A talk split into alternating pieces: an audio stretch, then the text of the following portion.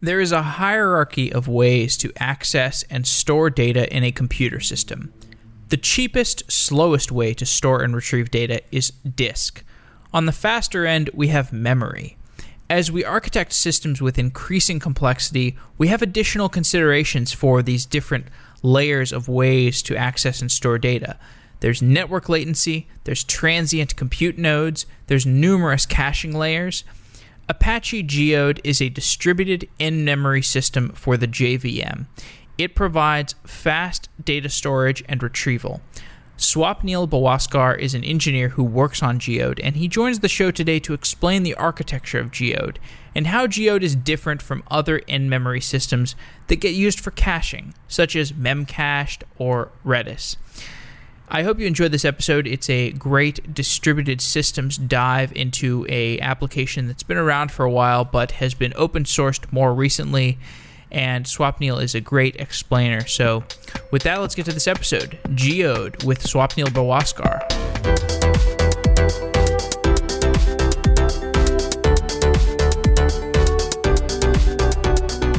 Swapnil Bawaskar is a distributed systems engineer with Pivotal. Swapnil, welcome to Software Engineering Daily. Thanks, Jeff. Um, I'm a regular listener of the show and glad to be on. So, Apache Geode is what we're talking about today. And I think the best way to get started with this is to give some historical context on where Geode sits. So, in computer science, there is this hierarchy of ways to access and store data. And the cheapest and slowest way to store data is typically on disk, and or unless you want to talk about like tape or something. But uh, on the faster end, you have memory. And for listeners who are newer to this area, can you give us a brief refresh on the idea of the memory hierarchy? Yeah, um, absolutely. So, well, um, when when when I studied um, the memory hierarchy, you know, uh, back in school, um, it was represented as a pyramid so um, assume that uh, the CPU actually sits at the top of the pyramid, and so um, you know um, the the fastest uh, memory that the CPU can access is uh, the CPU registers, um, and then the CPU also has this cache. Um, uh, you know, uh, on on the chip itself. So there's a, a L1 cache and L2 cache and so on, which tends to be a few kilobytes. Um, followed by the main memory. Um, and so the access times here uh, uh, tend to be around um, 100 uh, microseconds. Um, so after that comes the disk, um, and and that typically is around 10 milliseconds. So it's an order of magnitude uh, difference. And then the base of the pyramid is obviously uh, you know the the tape drives that that you referred to.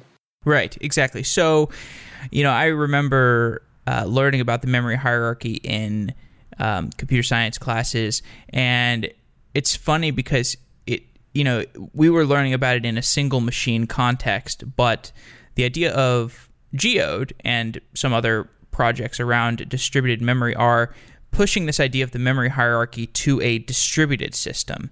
Um, and so, as we start to talk about distributed systems, the earliest big open source project around distributed systems management was Hadoop. I think is that is that right? Was it Hadoop? Well, early around big data, yeah, I, I think yes, you, you can say that. So so prob- probably Hadoop. I mean, Hadoop maybe was the first one to gain a lot of momentum.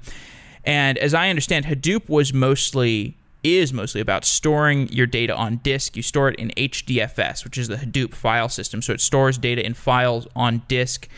Can you give us a, a bit of a chronology on how we have moved from that era where we were storing everything on disk, and then when we wanted to run a you know some batch job, load load what we need into memory, and then perform some operation on it. How have we moved from that to where we are now, and um, move us towards the the idea of geode? So you know it's it's no surprise that the prices of uh, uh, to anybody that the prices of memory are going down you know I, I think everybody's aware of that. So um, back in 2004 2005 i bought this uh, 512 mb ram for my laptop for about 70 to 80 dollars right? And i was just trying to look up the memory prices now and you can buy um, 16 gb ram for like 50 dollars. So um, that has uh, been a very significant uh, change, um, and and that has been partly enabled by uh, the memory density. So, so this year, um, the memory density of RAM has first time exceeded the memory density of uh, the traditional hard disk drive, um, and that has you know um, um, uh, helped uh, RAM has been the uh, the main uh, storage story. Um, also, the cloud providers, right? So, uh, what uh, what has make made this even easier to access for everybody is these cloud providers providing humongous instances with huge amounts of RAM, and you can um, just spin one instance up. Uh, and so, Amazon, for example, has this uh, X1 instance type, which has two terabytes of RAM. Yeah. So as we move towards the discussion of the application um, beyond the fundamentals that are pushing us in this direction, fundamentals like price and cloud computing, Apache Geode is this distributed memory based data management platform. Explain what that means. So, at its heart, um, Apache Geode is a distributed uh, hash map. Um, so, uh, you know what the the hash map then has simple operations right? It's just a get a put um, and we also have these atomic operations um, like put if absent remove um, you know stuff like the java concurrent hash map provides. So it's it implements that interface essentially. Um, and then stores that data in a distributed system and totally abstracting away how that is done from from the from the client um, okay. And so you know when you're you are storing data, so you know then you need to uh, to be able to query it. So we have uh, a query engine called OQL, which is which stands for Object Query Language. Um, and and we also have the ability to run uh, you know your application code within geode cluster so move execution close to where the data is um, rather than the other way around uh, whether, rather than trying to pull the data in. So you know um, that uh, is typically uh, so that is you know geode in a nutshell, I guess. Right.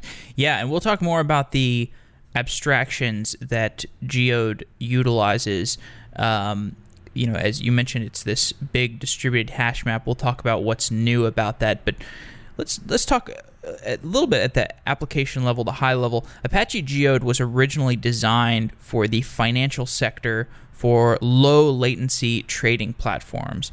And I think it's fair to say that as our systems have evolved, our our other systems, you know, just just systems like social media websites and uh, maybe monitoring systems for any type of web application you have, our systems are looking more and more like the low latency trading platforms of the past. So um, perhaps this type of architecture is is pushing outwards. What purpose was Geode originally serving when it was a closed source application in the trading sector? Yes. So, um, you know, as, as you mentioned, um, Geode is now open source, right? But the project um, is new to open source world, but the project itself has existed for a, a, a long period. So, essentially, since 2002, I believe. And um, so, our first and foremost uh, users were the finance industry, and, and, the memory has gotten cheaper now and and more accessible to everybody. But you know, even when it was expensive, uh, people on uh, Wall Street had deep enough pockets to to afford uh, doing in-memory com- computation, and that's where uh, we had uh, a wide adoption. Um, right. So the typical use cases that you know the Wall Street people were trying to solve with Geode is risk management essentially. So that was the biggest use case that they had, uh, the ability to uh, run you know their risk models uh, over large amounts of data very quickly in order to then uh, judge if you know they should go ahead and make a trade or not essentially absolutely and um, the whole algorithmic trading also uh, uh, i think was in was in the pictures but i'm not really um, uh, uh, purview. I, I don't really know how much Geode played a part in that, but I, I assume it did because you know they also have this um, cloak of secrecy and you know not telling us exactly what they're trying to use it for. um, and the other uh, uh, important use case that they also did was uh, on the trading floor itself. Um, so you know you have this market data right coming in at huge volume, this ticker data, and then you have these traders sitting on their desks. Um, so one of the features that uh, Geode provides is this notion of a continuous query. So you just have this uh, query registered with the servers, and whenever um, the uh, query results are satisfied, the clients get notified. Um, so you know, um, uh, um, one of the examples that we tend to give is um, select star from trades uh, where the uh, ticker symbol is say Google and um, price greater than say seven hundred dollars right? So you register that query with the with the server and whenever uh, your ticker uh, meets that query criteria you, uh, we send we send push notification out to the client. That is so fascinating that um, that was a pattern even back in i mean this was so geode was first developed what was it like eight years ago or ten years ago or something like that well around 14 years ago 14 years ago well, it's funny because observables. I've done some shows recently about uh, observables and RxJS um, and RxJava. They're really catching a lot of steam these days, but it's just funny that this you know everything new is actually old. Um, you know, Geode was implementing this observable pattern where you can push based on you know changes in the data model you, you know you can push changes to subscribers. Who was implementing that back in the day. Um, yeah. So you know, um, uh, the funny thing I like to mention is, um, so um, um, our entire development team is based out of Portland, Oregon, and you know, just from just being from Portland, right? We we like to do things before they are cool. Portland is an edgy place. I've been there. Um, so let's okay more generally what is geode useful for because we've got this idea that it's this distributed hash map it's in the jvm right it only runs in the jvm that's right right okay yeah so it's just distributed hash map it's got observability. So if something changes in the data model it can push stuff to you. More generally so what is this useful for more generally? When we talk about applications you know like whether we're talking about a social network or a web app or um, so um, Geode can be used anytime you're having trouble scaling your uh, relational database to meet uh, your application needs. Um, so uh, a typical use case uh, we have seen is uh, you know uh, applications um, talking to Geode to just do all your CRUD operations um, as well as querying and um, what Geode ends up doing is it batches up all your CRUD operations and then does a bulk update on your uh, relational database. So um, that's the uh, the typical use case that Geode has. Recently, we've also started uh, uh seeing Geode being used to implement uh, the CQRS pattern so um, CQRS stands for uh, Command Query Responsibility Segregation, and um, the uh, the idea here is to essentially uh, you know uh, have the ability to scale your reads as well as writes independently. Um, so what we've seen is you know uh, you you would typically use a system like uh, a Kafka that uh, deals with all the events that are coming into your system and um, and then on the querying side uh, you know um, given that geode has uh, these query semantics as well as uh, um, the continuous query functionality uh, you'd use um, you know geode on the on the querying side of, of the cqrs pattern. Um, what we have also seen is you know uh, for applications that need to be deployed across uh, various geographies in an active active manner uh, geode can do that too. So um, uh, here again a, uh, a typical example would be you know a trading firm which has operations in london tokyo and new york and uh, which wants to uh, use the local cluster to do um, their trading locally, but also replicate that data over to the other sites um, so that they can reconcile and uh, and do their business processing. Well, let's start to talk about the internals. Geode runs in the JVM, like we mentioned. It's a um, abstraction that uh, has the, it implements the interface for a map, the Java map. Um, so the abstractions that we should talk about are the cache and the region. So describe so describe what a cache is in Geode. That's that is a data structure in Geode, and then there's a region. Describe what these terms mean. Uh, so should I really give a preview of the kinds of um, uh, server-side components that you want to set up first, uh, have running before you uh, access them through a client? Sure, that sounds good. Yeah, sure. Okay, so in uh, in Geode, um, we have this um, member type, you know, called a locator. So essentially, uh, which is a discovery service, right? So the sole purpose of the locator is for uh, Geode servers to find one another, and for Geode clients to be uh, to find the servers. And there is also this use case where so you can uh, have a Geode deployment across a WAN site, so you can have a remote site, essentially not a disaster recovery site, but you know an active active site. Like and we can that would need a totally different discussion. But um, um, so the locator is the discovery piece. Um, so you bring up one or more locators and then you bring up any number of servers that you want. And then you just point the server to the locator and then the servers discover one another. And those servers you know um, are in the api uh, we say that they are cache essentially.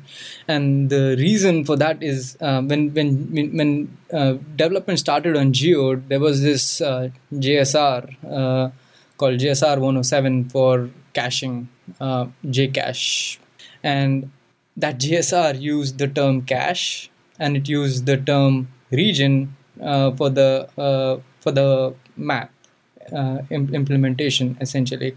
And that's the reason why we use those terms um, even even today in our api um, although the jsr itself has uh, no longer uses the term region and but then you know um, we we kind of uh, have not followed that JSR anymore because we do much more than what that JSR was meant to do.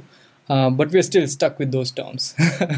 so, okay. Um, when you say a cache in Geode, it roughly means a Geode server running, and that's it. And and a region in Geode is uh, is a hash map.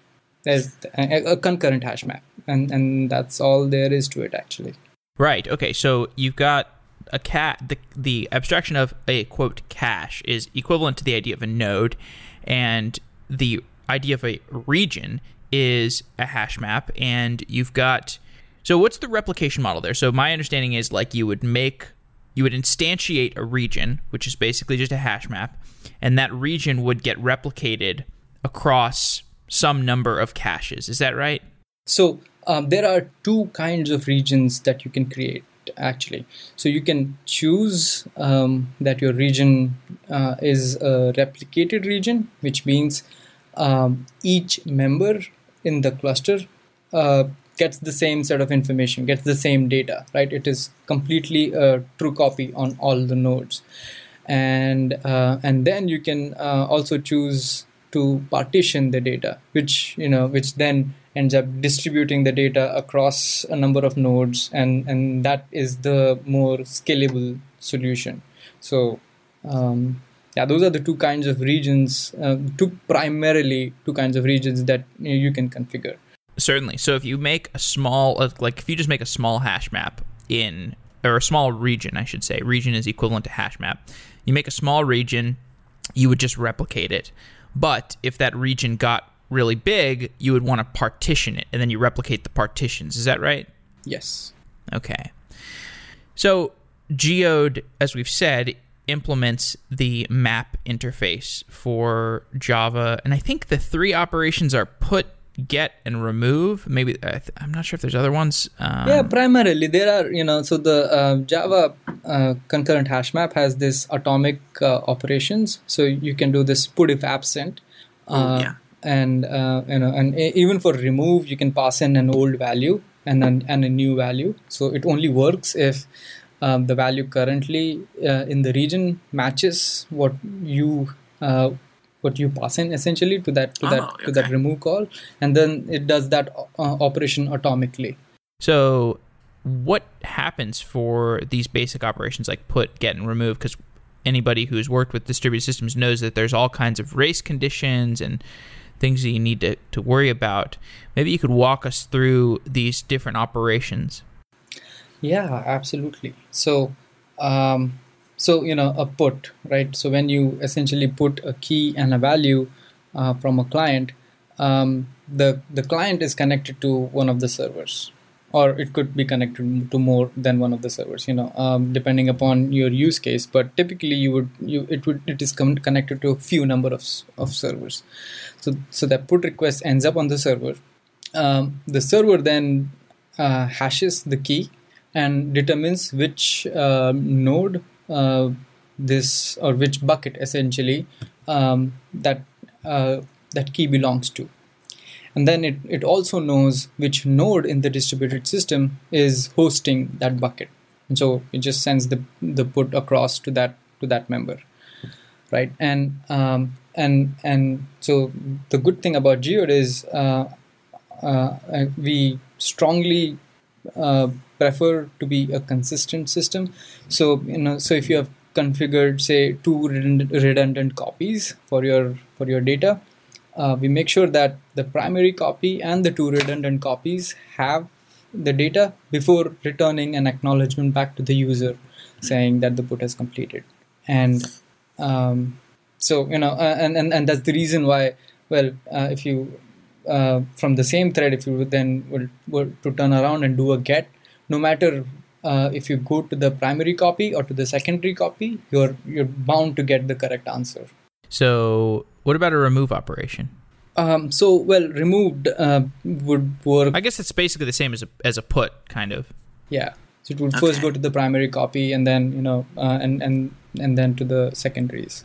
Now is it tunably consistent or is it just absolutely consistent? Um, so well for a replicated region, you can choose to do asynchronous uh, sends over to the other member. Uh, for partition region, well, we just we, we don't allow that, and um, uh, and and the reason is we don't want uh, people to shoot themselves in the foot right? So uh, we understand that uh, you know cap theorem is difficult and it is difficult to get your head around uh, the whole availability scenario. So we uh, we try um, to to really ensure that the data and and so you know even in even in um, so if, if you allow asynchronous replication to uh, remote copies uh, what could happen is even if there is no network partition detection, um, if you turn around and if the same thread does a get, and this time around, if we say, well, you know, let's do a read from the secondary bucket, uh, the thread may not see what it just put, which kind of seems wrong. um, so for a partition region, that's not allowed. Um, but you know, we should also talk about uh, uh, the whole cap theorem in, in detail, I guess. Um, yeah, sure. Let's do that because I actually I think that's that's something that um, you can't emphasize enough. Like you can't do enough shows where you mention cap theorem and you discuss what it is. And yeah, why don't you just describe what cap theorem is? Because I, f- I feel like there probably are a lot of listeners who who don't know what cap theorem is.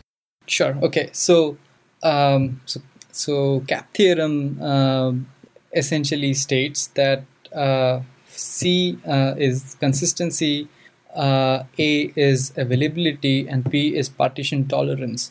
And um, the theorem essentially says that you know you you can only get two of those three things, which means, and to, to put it in simpler terms, so uh, if there is a network partition in, in your system, then you can choose to get an uh, you know either a available system or a partition uh, or a or a consistent system, but not both. And you can never give up partition tolerance, basically, because you're generally on some kind of cloud provider and there are network partitions all the time. Right. Um, so the um, you know um, one of the uh, so you know we we the earlier example spoke about what could happen without a partition tolerance. Um, you know, one thread doing a read and seeing inconsistent data.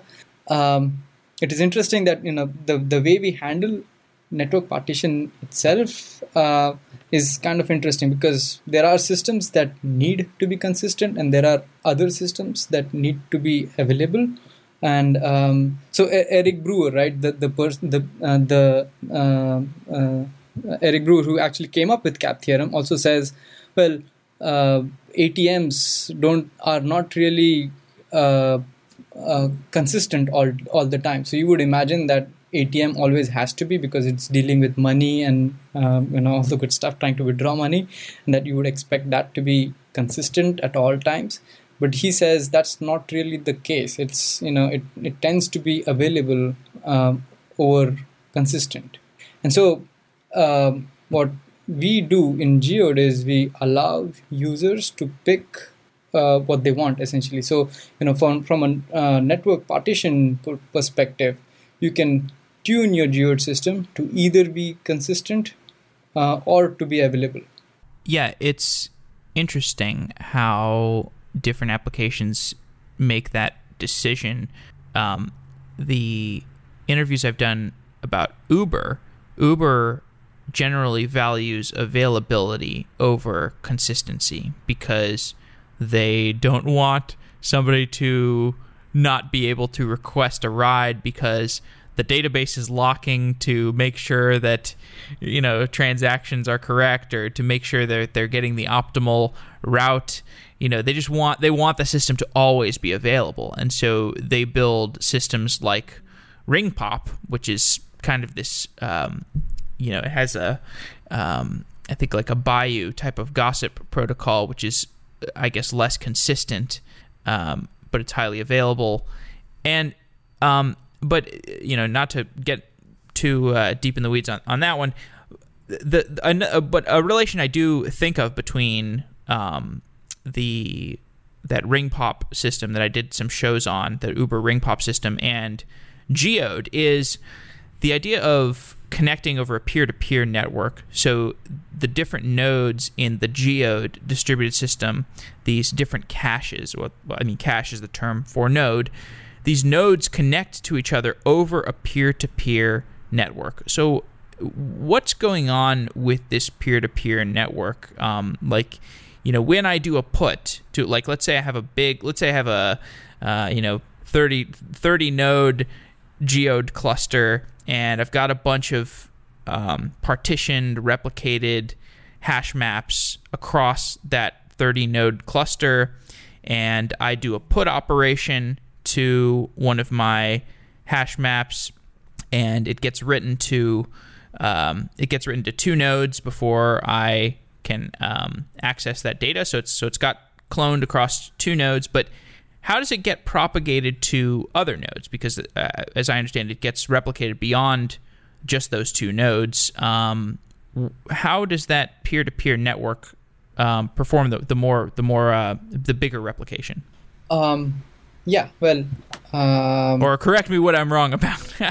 so you know, uh, it actually within the same cluster. Um, so so the idea behind having uh, the peer-to-peer network in in the first place is um, you can have uh, geode uh, clients, you know, talking to the servers, and if you want to have um, a large number of clients, right? Uh, and you you can do that so you can you can say rather than having your client connect to each server to uh, to you know to to get get its data right so if if you um, were implementing this uh, consistent hashing uh, algorithm. So what typically ends up happening is then the client ends up doing the hashing. And then the client decides uh, which server it needs to go to to fetch that data. And well um, establishing so you know you, you could you could choose to leave the connection from uh, all the clients uh, you know um, you can choose all the clients to be connected to all the servers at all times. But if you have a large number of clients that becomes unscalable quickly right? And so uh, uh, what the peer-to-peer system allows us is to have a large number of clients even you know and we have clients in the tens of thousands actually connecting to a geode uh, cluster uh, and if a client is then connecting to maybe only one server then that server will then be able to get the um, the data that the client requested or put the data that the client requested within one hop if if, if the client uh, if the if the server doesn't really have the data. So the flow would be the client does a get request. That get request comes to the server that the client is connected to and then the server is then at, from that point on only one hop away from uh, being able to get uh, the data that the the client requested. So that's one reason for having the peer-to-peer system. Um, the other reason is um, you can actually embed the geode servers within your application itself. And uh, so at that point you know you are forming this um, uh, p2p system of your application itself. And you know and, and at that point your application then also is like only one hop away from getting the data that it needs essentially. So um, you can and and so you can do those two kinds of topologies i guess with uh, with geode okay. Let's talk about what geode might be replacing in certain contexts. So um, I haven't done any shows about Memcache or Redis, but uh, as I understand, Geode could potentially replace these in certain applications because Geode or because Memcache and Redis, I think, can be used as this type of distributed um, object store. Or maybe that maybe that's accurate, or maybe you could tell me what technologies Geode might be replacing in certain applications. Yeah, sure. So um, the the common use case that uh, we have uh, seen for for Geode is actually the applications, um, you know, um, choosing to use Geode as the store of record. So we basically hide the database from the application, right? So the application is only talking to Geode, and oh. and and then Geode has this uh, notion of um, a queue that it builds up of all the operation that happen in Geode and then uh, as a bulk update you push those to the relational database. Oh and okay. and uh, we also have this then uh, a loader mechanism. So for example then if a, if a get comes in from the application and geode doesn't host the data then um, we have this pluggable implementation where you know you could go back to the database fetch uh, your uh, your your object from the database and then put it in geode that becomes available for geode from that point onwards. Hmm. And you can and and then then you can do you know um, least recently used eviction, time to live expiration, and all the good stuff.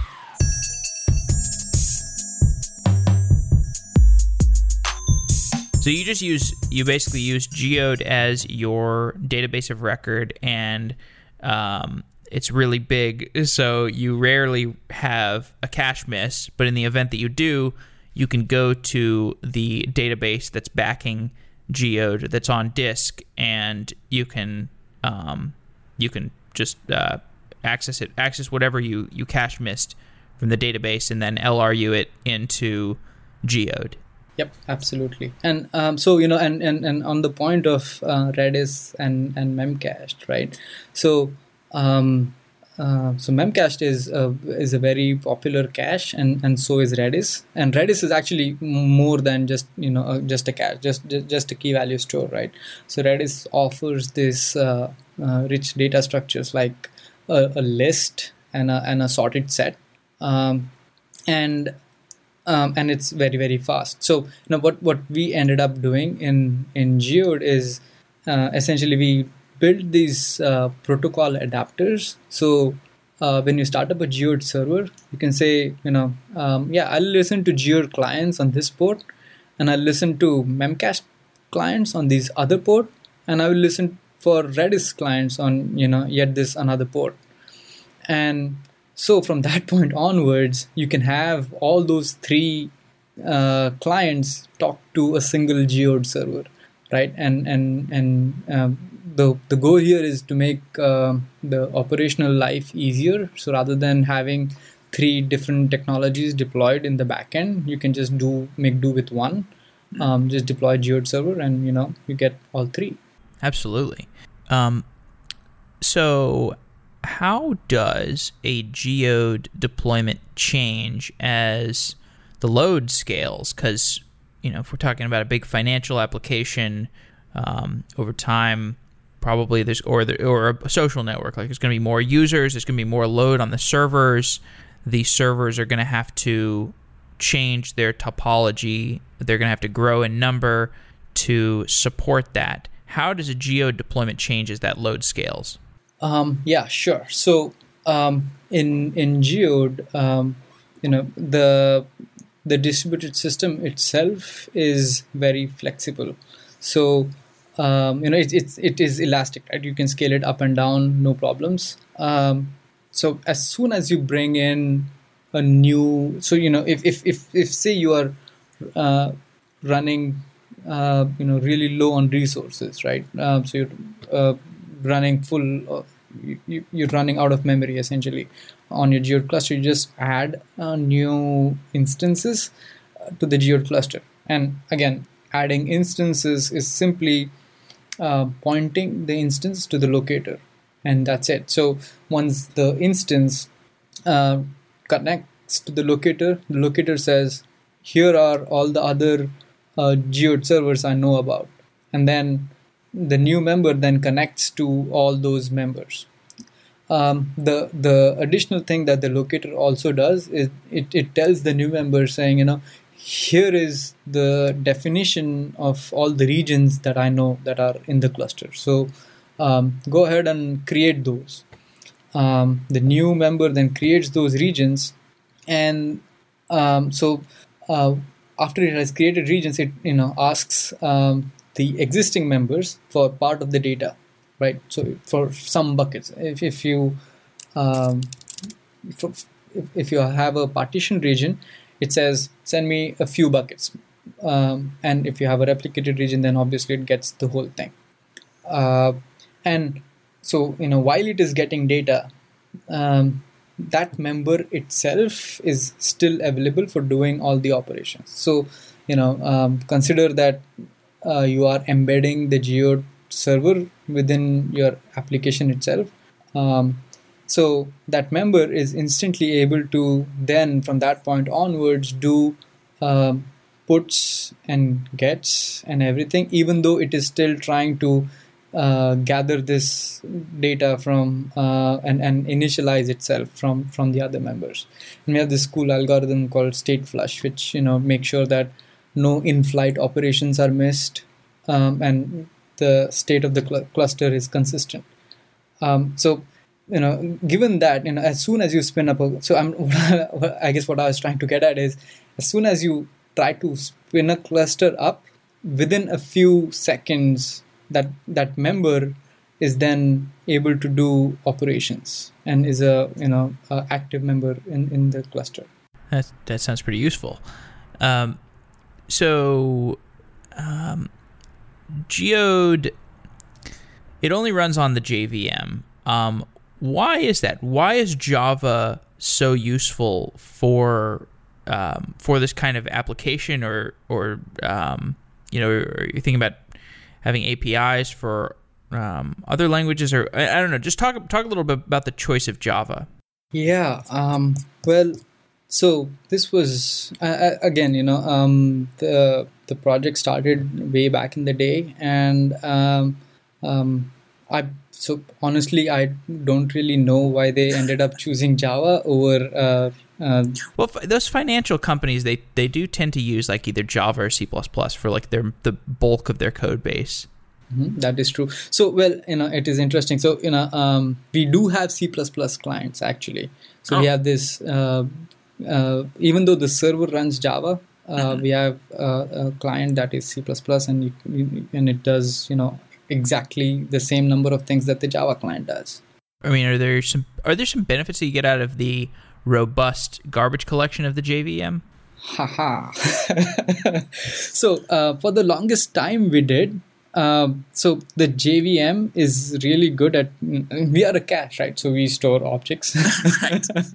so we definitely benefit uh, or benefited from uh, from the JVM's garbage collection.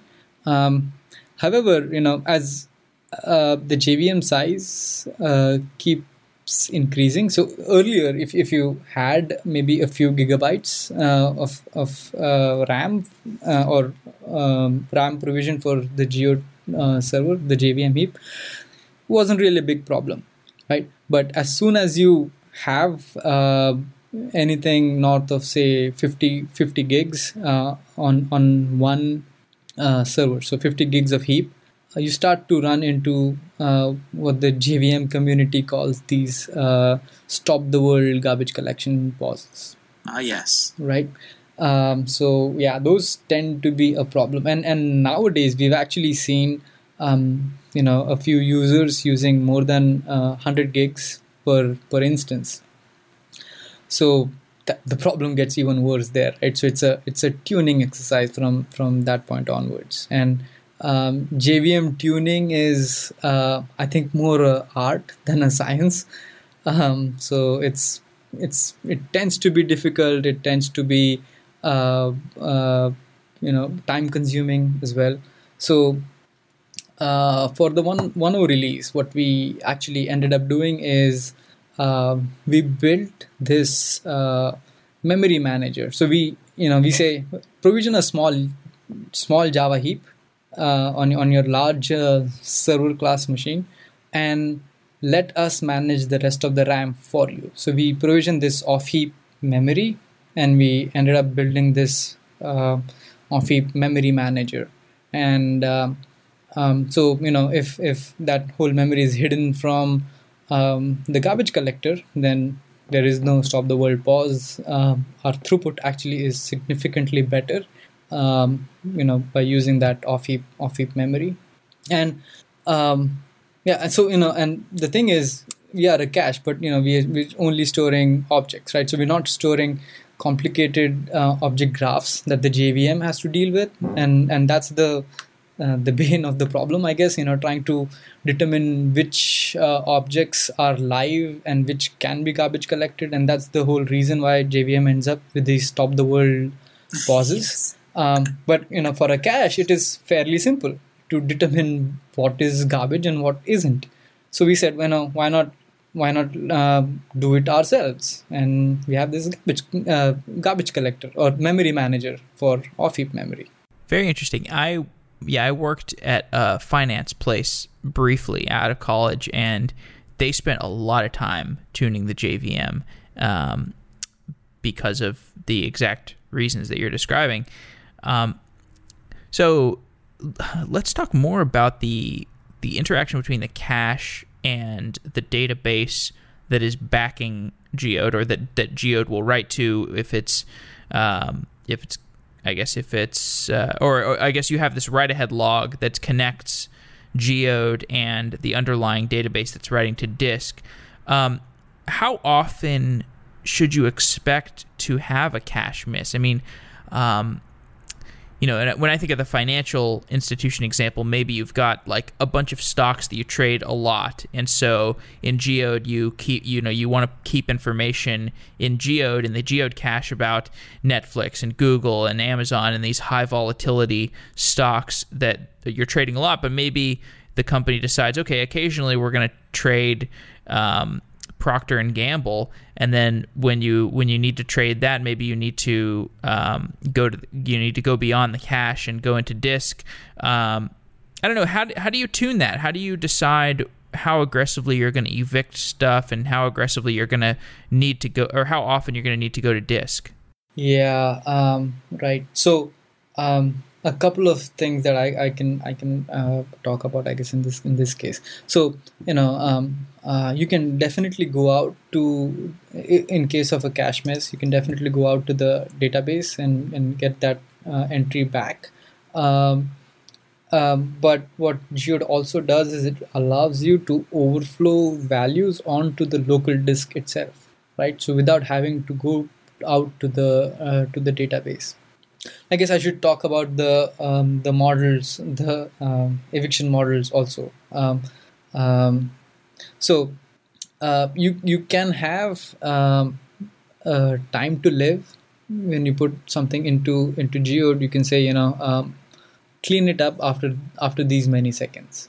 Um, you can also say for each of the regions only have uh, X amount of memory. So you know, for example, if this region exceeds say a gigabyte, then uh, evict uh, the least recently used entry. Right. So make sure that it, this region always stays stays at a gigabyte um, you can do that on a region by region le- uh, basis you know uh, and so there might be some regions that you might want to give more memory for and some less important regions um, that you want to give less memory for right um, and depends upon your application um, the um, the other thing you know if uh, you can do is so if you, if you don't know uh, upfront how much memory to give to each of the regions you can uh, configure a, a, resource manager. So, um, and on the resource manager, you say um, when the when the heap,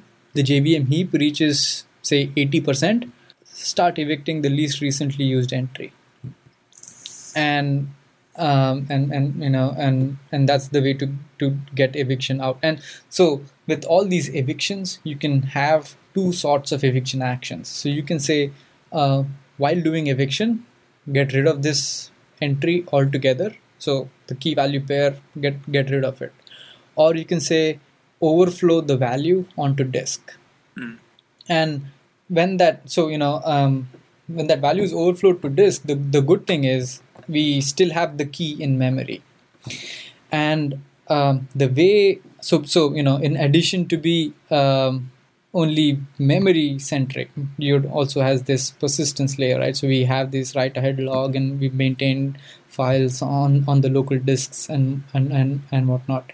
And um, the, the one uh, good thing that we do is we have these offsets of where that value is on the disk um, you know, uh, and that lives together with the key in memory. So you are never one, more than one disk seek away from the value that you want uh, which is you know which is pretty cool. So you don't have we don't have to scan or you know do anything of that sort. Just say overflow the values. The keys is always in memory. We know the offset and we'll, we'll get the uh, the key to you within 10 milliseconds right? That, that's what the disk uh, um, seek time tends to be on average okay so i have a question about hadoop do people use Geode as a data store for like speeding up their Hadoop queries or uh, for usage with Spark or other distributed frameworks? Um, we've not seen Geode used as a accelerator for Hadoop. What uh, we have definitely seen is, um, you know, so um, the data from Geode, instead of sending that to a backend database, we've seen people send that to HDFS instead, and then uh, you know run their analytical jobs on on H, on on Hadoop essentially. Mm. But we've not seen Geode being used as uh, a, a Hadoop accelerator. Okay. Essentially, but you know I don't see a reason why it couldn't be. Um, you know, again, we're we're Apache, right? We're uh, out in the open. So if uh, if somebody wants to say, uh, here is a big file, I'll break it up into chunks and then store those chunks as as key value pairs in Geode, then then Geode can definitely be used as a as a Hadoop accelerator as well. Now I saw some benchmarks of Geode against Cassandra in a slide share, um, and I know we talked about Geode versus something like Redis or Memcache. But how does Geode compare to Cassandra? Do they and do they serve similar purposes in in other deployments? I think so. Um, so you know, so as far as uh, uh, the object modeling, I guess, um, and you know, the the use case of uh, uh, having a massive scale is concerned, um, yeah, I think Geode and Cassandra um, could be compared, and uh, we've I think we've also seen them, I guess, in uh, you know in, in customer engagement. So, but well, uh, and when I say customer engagements, those are only for Gemfire, which is based on Geode and, and not Geode itself. Um, uh, but you know, my take on that is uh, Cassandra tends to be uh, disk oriented. So it you know it uses a disk a whole lot more, and it uh, really relies on the disk. Uh, whereas Geode, you know, is, is mainly memory oriented, and it it does use the disk, but it is mainly me- memory oriented, uh, suitable for uh, quick, rapid lookups and you know online transaction processing applications. As we begin to wrap up, what is the story behind Geode making its way from the closed source, the financial world, to the open source Apache Foundation? Yeah, so uh, um, so you know we knew that we had this uh, very cool project, right? And and we uh, we've actually seen the rise of uh, many NoSQL data stores, and all the while thinking to ourselves, well, you know, we do that, we do that, right? But those were just, you know, um, um, so I'm I'm talking on behalf of uh, my my developer friends here. Um, but I guess what the uh, the higher ups and the management ended up seeing is um, uh, more and more um, customers are um, saying that you know well is your product open source and if it's not then they don't even uh, you know uh, allow you to run POCs essentially so um, that was I think the impetus on uh, really getting this thing fired up and well and uh, you know us developers have been trying to push and get this thing open source also for a for a long time. Um, so uh, it's it's only for the good that this thing ended up happening finally. Yeah, absolutely. Um, it's good to see it. So you work at Pivotal. Why is Pivotal interested in Geode? Yeah, um, that's a good question. So, uh, so, so Pivotal, you know, um, I think many people might um, so uh, just to give uh, a big picture of what the company does, right? So it has three arms. So one is Cloud Foundry that uh, uh I think most of the people are familiar with. Um, the second is the the big data suite and the data org, and um, so you know um, in big data suite we have Gemfire, which is for online transaction processing and in memory and and and, and geode essentially you know uh, which is the core of of gemfire.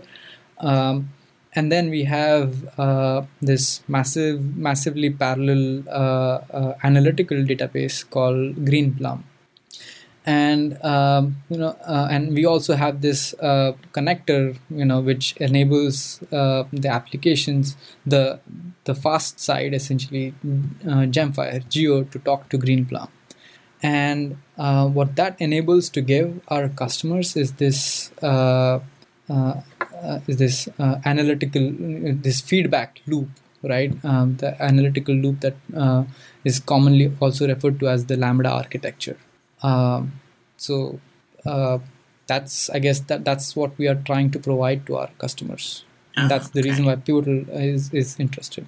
It sounds like a very specialized version of the Lambda architecture. Mm-hmm.